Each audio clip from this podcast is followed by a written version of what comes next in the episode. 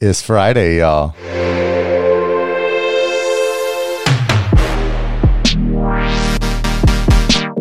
What's up, everybody? Welcome to another episode of the Top 5 at 5 with your host, Johnny Quest. Today is Friday, July 24th. Here's what you missed while you were drinking margaritas all day for National Tequila Day. And so it continues. Now that we kick China out, they're kicking us out too. Beijing ordered the closure of one of our consulates in Chengdu, a move they vowed to make earlier this week. Of course, China is blaming the Trump administration for things getting so heated lately. And, you know, while I may not agree with most of their tactics, this does sound like it's more Chinese propaganda. The way they say it, quote, Beijing is under assault as the Trump administration goes after it with the increasing intensity on trade, technology, and human rights, which, yeah, they suck on. The United States has recently stirred up troubles in relations with China to the point of hysteria, said the official Xinhua news agency in an editorial, end quote. And on the flip side, though, the White House says China's the aggressor, accusing Beijing of exploiting the West's willingness to engage with the Communist Party. Mike Pompeo says if we bend the knee now, our children's children may be at the mercy of the Chinese Chinese Communist Party, whose actions are the primary challenge today in the free world. Meanwhile, the Chinese foreign minister spokeswoman tweeted back, Pompeo's speech at the Richard Nixon Library suggests that he wants to present himself as the John Foster Dulles of the 21st century, launching a new crusade against China in a globalized world. What he is doing is as futile as an ant trying to shake a tree. Ouch. So, in other words, this doesn't seem to end anytime soon, no matter who's sitting in the White House. China's out for global domination. Let's see if we can meet them less than halfway.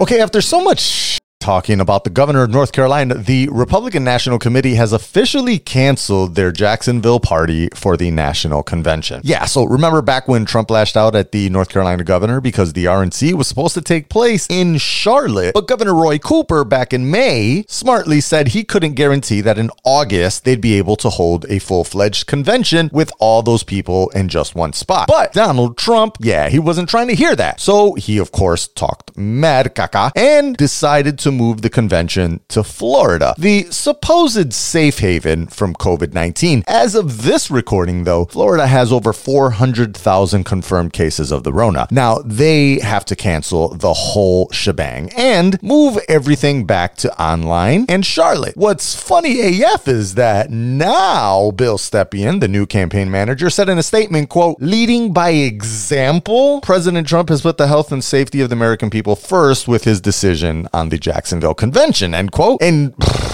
come on now, leading by example. Where was this leadership? Mm, I don't know, just two, three months ago? Maybe if we had actual leadership, the people of Jacksonville wouldn't be under duress after thinking that it was just all hunky dory over there. And the Florida GOP now says that he's put the safety and well being of Floridians first. Oh, so you mean after he found out that it would be a half empty stadium and they weren't going to be able to pull off all the logistics together in less than 60 days? Oh, is that when he started caring about the people of Florida? Dame un break. Talk about flip flopping. And in case you're wondering, the DNC has long ago changed their convention to a mostly online forum. Well, it only took a couple of weeks, and technically it's still not a complete deal, but the football team in Washington, D.C. will be now known as the Washington football team. How wonderful and anticlimactic. But of course, this isn't the final name. This is just an interim name while they probably finish up all those lawsuits with that trademark squatter we talked about last time. Quote In addition to this name change, ESPN's Adam Schefter reports that Washington will indeed not have any change to its color scheme but the original team logo on the helmet will be replaced by the player's number in gold. The Washington football team will continue the process of retiring their team name and hopes to be entirely rid of it on physical and digital spaces in the next 50 days by September 13th regular season opener against the Philadelphia Eagles, end quote. And you know what? While it does sound a little dumb to us Americans and it's definitely temporary, I actually, I wouldn't mind them to keep that name. It, it's quite common amongst real football clubs to not have a mascot or nickname. Come on, AC Milan, Barcelona Football Club, Manchester United, Man City, Real Madrid, the New York City Football Club. Come on, the list goes on and on. It's not exactly the same, but you know, I just I wouldn't mind it. But they'll probably have a new name next year by this time. Okay, the U.S. Space Command from the Department of Defense, not to be confused with the newly created Space Force, well, they said on Thursday in a statement that Russia had tested a quote, space based anti satellite weapon last week, adding that Cosmos 2543, a Russian satellite caught tailing a U.S. spy satellite earlier this year, released some sort of projectile into orbit, end quote. And so the space wars begin. Continuing, what had at first appeared appeared to be one satellite suddenly split into two, with one emerging from inside the other. Now, additional objects are being released into orbit. Quote, the way I picture it in my mind is like Russian nesting dolls. General John Raymond, the commander of Space Command, said in a statement. The new defense space strategy identified Russia and China as the most immediate and serious threats to U.S. space operations, end quote. And so, of course, I, I'm not really surprised here. Next to China, Russia has always seen itself as a global leader opposed to Western ideas. And when the White House created that U.S. Space Force, it generally flew in the face of the Outer Space Treaty of 1967, which was all about keeping space to peaceful exploration. Add to that our intent to withdraw from the Open Skies Treaty, and it does look like space is the new final war frontier. And completely unrelated, but kind of related because space. In in a Pentagon hearing today on crashed and recovered UFOs, they said they were, quote, off world vehicles not made on this earth. Whatever the hell that means. Sounds like I better get back to studying my Halo Wars because Armada just might be a documentary.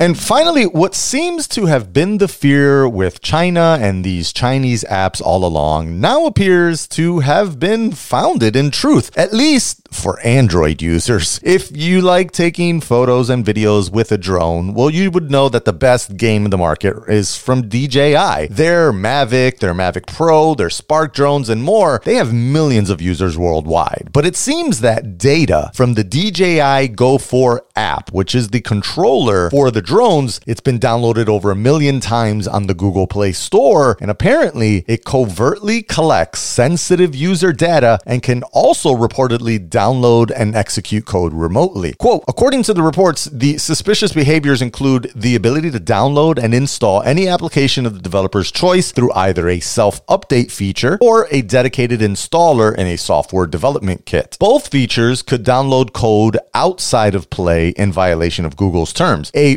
recently removed component that collected a wealth of phone data, including IMEI, carrier name, SIM serial number, SD card information, OS language, kernel version, screen size and brightness, wireless network name, address and MAC address, Bluetooth addresses. All these details and more were sent to Mobtech, the maker of a software development kit used until the most recent release of the app. Also, it would automatically restart whenever a user swiped the app to close it. So the restart would cause the app to run in the background and continue to make these network requests. End quote. Sheesh.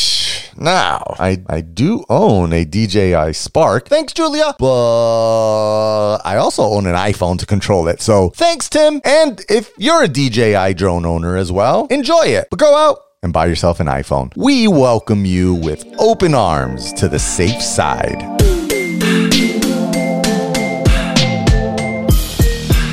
Well, my beautiful people, those are my top five news stories of the day.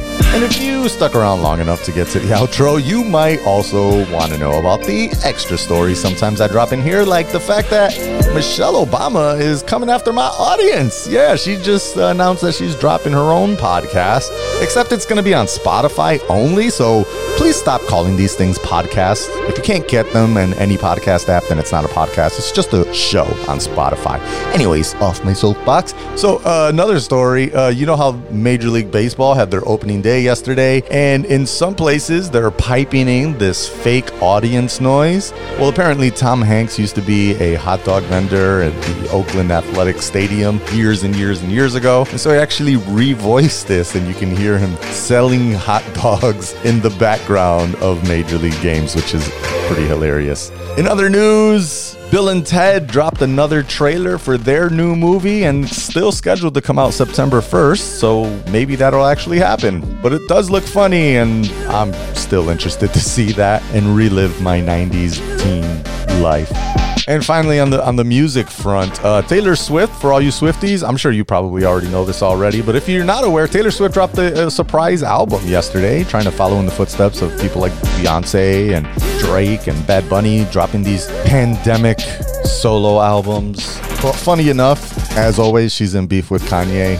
He's apparently dropping an album again this week. Why did he always time stuff to go against her? I'm, I'm done punching down on Kanye. He has serious issues that need to be looked at. Please, please, please send your thoughts and prayers to Khan and the family. And for you country fans, apparently Blake Shelton also dropped a new song today with his girlfriend Gwen Stefani. I heard it.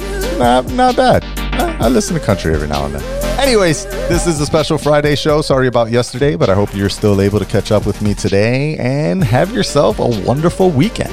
You put the effort in all week, make it count over the next couple days. And as always, remember to stay focused, proud, and dedicated. Dodge the rest. Catch up with Quest. I got you with all the news.